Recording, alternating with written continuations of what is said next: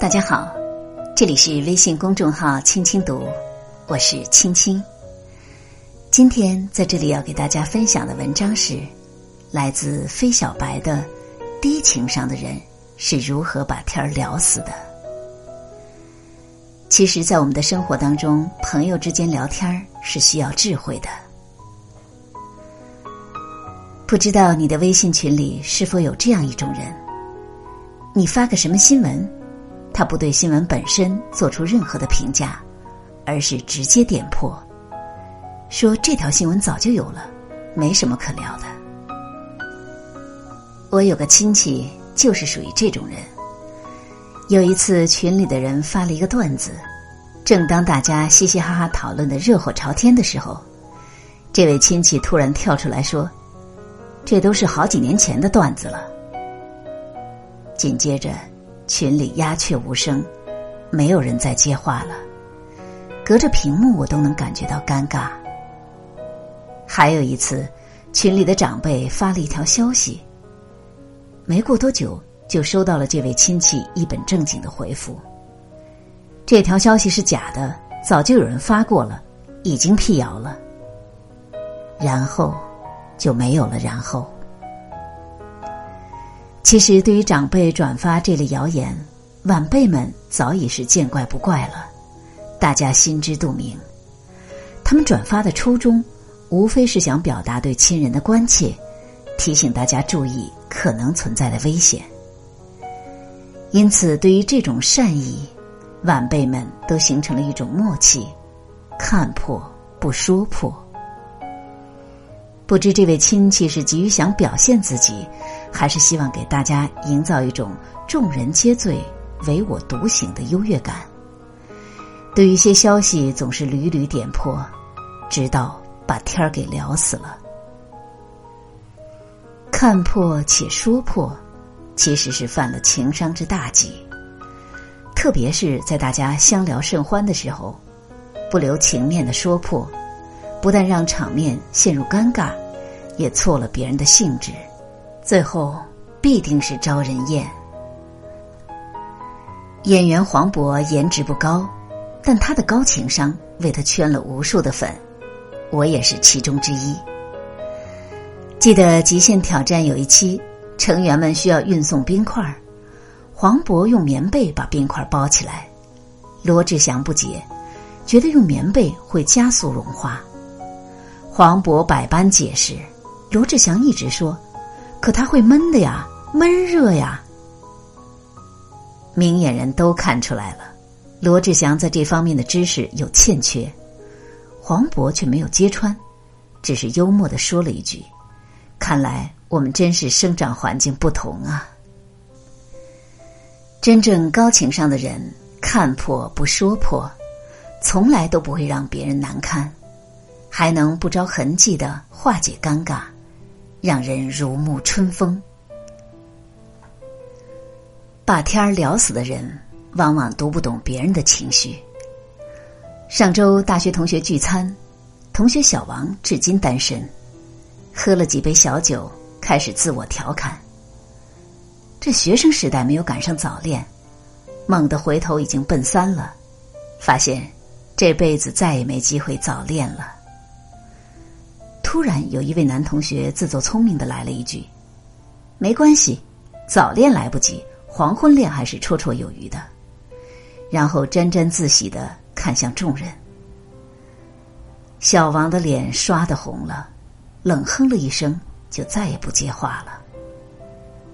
大家都知道，小王不痛不痒的开着玩笑，内心却十分的失落，识相的准备安慰几句，没想到。却被男同学截胡了。把天聊死，最要命的就是没有充分读懂说者情绪中真实的内容，图一时的嘴快，伤人于无形。这让我想起曾经听过一个心理学讲座，老师讲的自己的一个亲身经历。老师曾经是某公司的小领导，有一次和公司新来的应届生 A 同学单独吃饭。等饭的时候，两个人开始聊了起来。不知道聊到什么话题，老师说起了自己的前男友，感叹了一番，说前男友在北京，长得帅，工作好，对她也超好。当时自己怎么就没有好好珍惜呢？然而 A 同学是这样回答的：“他挺好的。”没错，A 同学成功的把天儿聊死了。老师一脸的尴尬，半天找不出新的话题。后来老师解释，如果是一个高情商的人，会如何接盘呢？首先，当老师说出这番经历的时候。听的人应该先考虑老师说这话的情感，是难过还是惋惜，还是单纯的炫耀一下？显然，失败的感情经历没什么可炫耀的，而对于时隔多年的旧情，更谈不上。由此可知，老师就是有点遗憾的小伤感罢了。然后找到对这个情绪的正确回应，感慨往事。无非是希望对方说点安慰的话，随他的心。所以呢，A 同学可以这样回应：确实挺可惜的，但你这么优秀，肯定可以遇到更好的。你喜欢什么类型的呀？巧妙的转折一下，就把这个话题岔开了。真正高情商的人，应该是在倾听对方的同时，察觉对方情绪中的真实内容。再进行自我行为的判断，而不是被表象的话语所控制。急于抖包袱的人，容易在不经意间把天儿给聊死。作家李小艺提到过自己曾经吃的一个大亏。刚刚工作的时候，他是老板的秘书。有一天，公司来了两位重要的客人，其中一位还是他的校友。中午的时候，四个人一起吃饭。正聊得嗨的时候，校友问他：“教你们当代文学的是不是某某教授？”他说：“是的。”校友紧接着问：“他的课上的怎么样啊？”或许是急于表现自己有趣的特质，他抖起了机灵说：“他是个好老师，但是太没趣了，课上一半人睡觉。”一半人看小说，他还有个毛病，每一届都要挑全班最漂亮的女生读《桨声灯影的秦淮河》。哈哈，怎么你们认识？校友最后吐出四个字：“他是我爸爸。”最后那个项目换了对接人。职场上急于抖包袱的人，最容易在不经意间把天儿给聊死。因为浅层交往很难判断对面的人有着怎样的人际关系，爱憎喜恶。真正情商高的人聊天的时候，并不是为了表达自我、显示自己的聪明、睿智、博学，而是和对方形成语言和心理的良性互动。作家莫里斯说过。要做一个善于辞令的人，只有一种办法，那就是学会听人家说话。仔细观察那些高情商的人，你会发现，他们未必博学多才，或是能说会道，但都特别善于倾听，因为他们明白，有效的沟通是达成共识，而不是在做一道抢答题。所以接话的时候，应该经过大脑。三思而后行，切不可做一个莽撞的人。说话的最大智慧在于走心。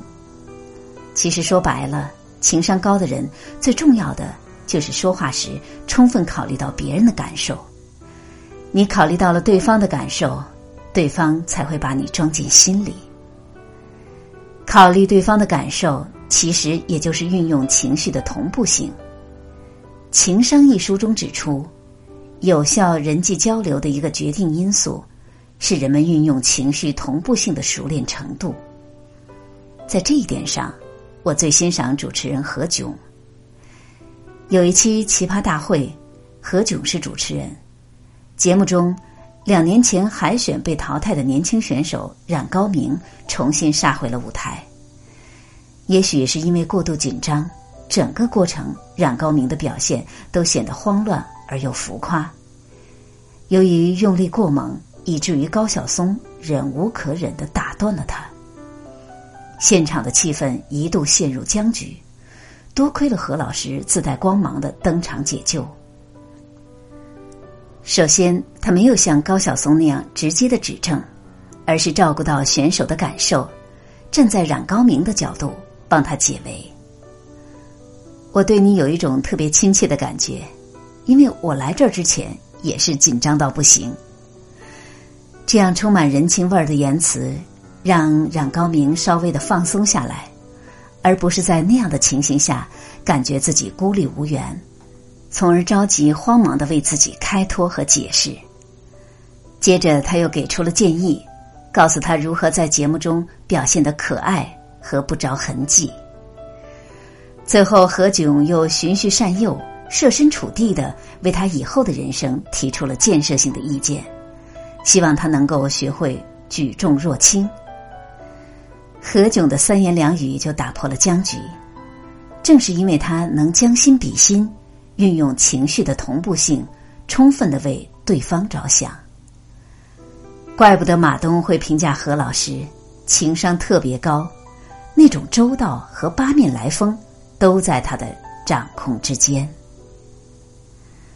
其实不是每个人生来就是高情商，但至少我们在说话的时候能够走点心。如果不知道自己将要表达的内容是否具有一种冷场的杀伤力，那就干脆保持沉默。这老话说得好：“水深则流缓，语迟则人贵。”好了，希望今天分享的这篇文章能够给您带来帮助。这里是微信公众号“青青读”，我是青青，在这里呢，我们要征集好文章。以及优秀的朗读者，期待着你的加入。明天见。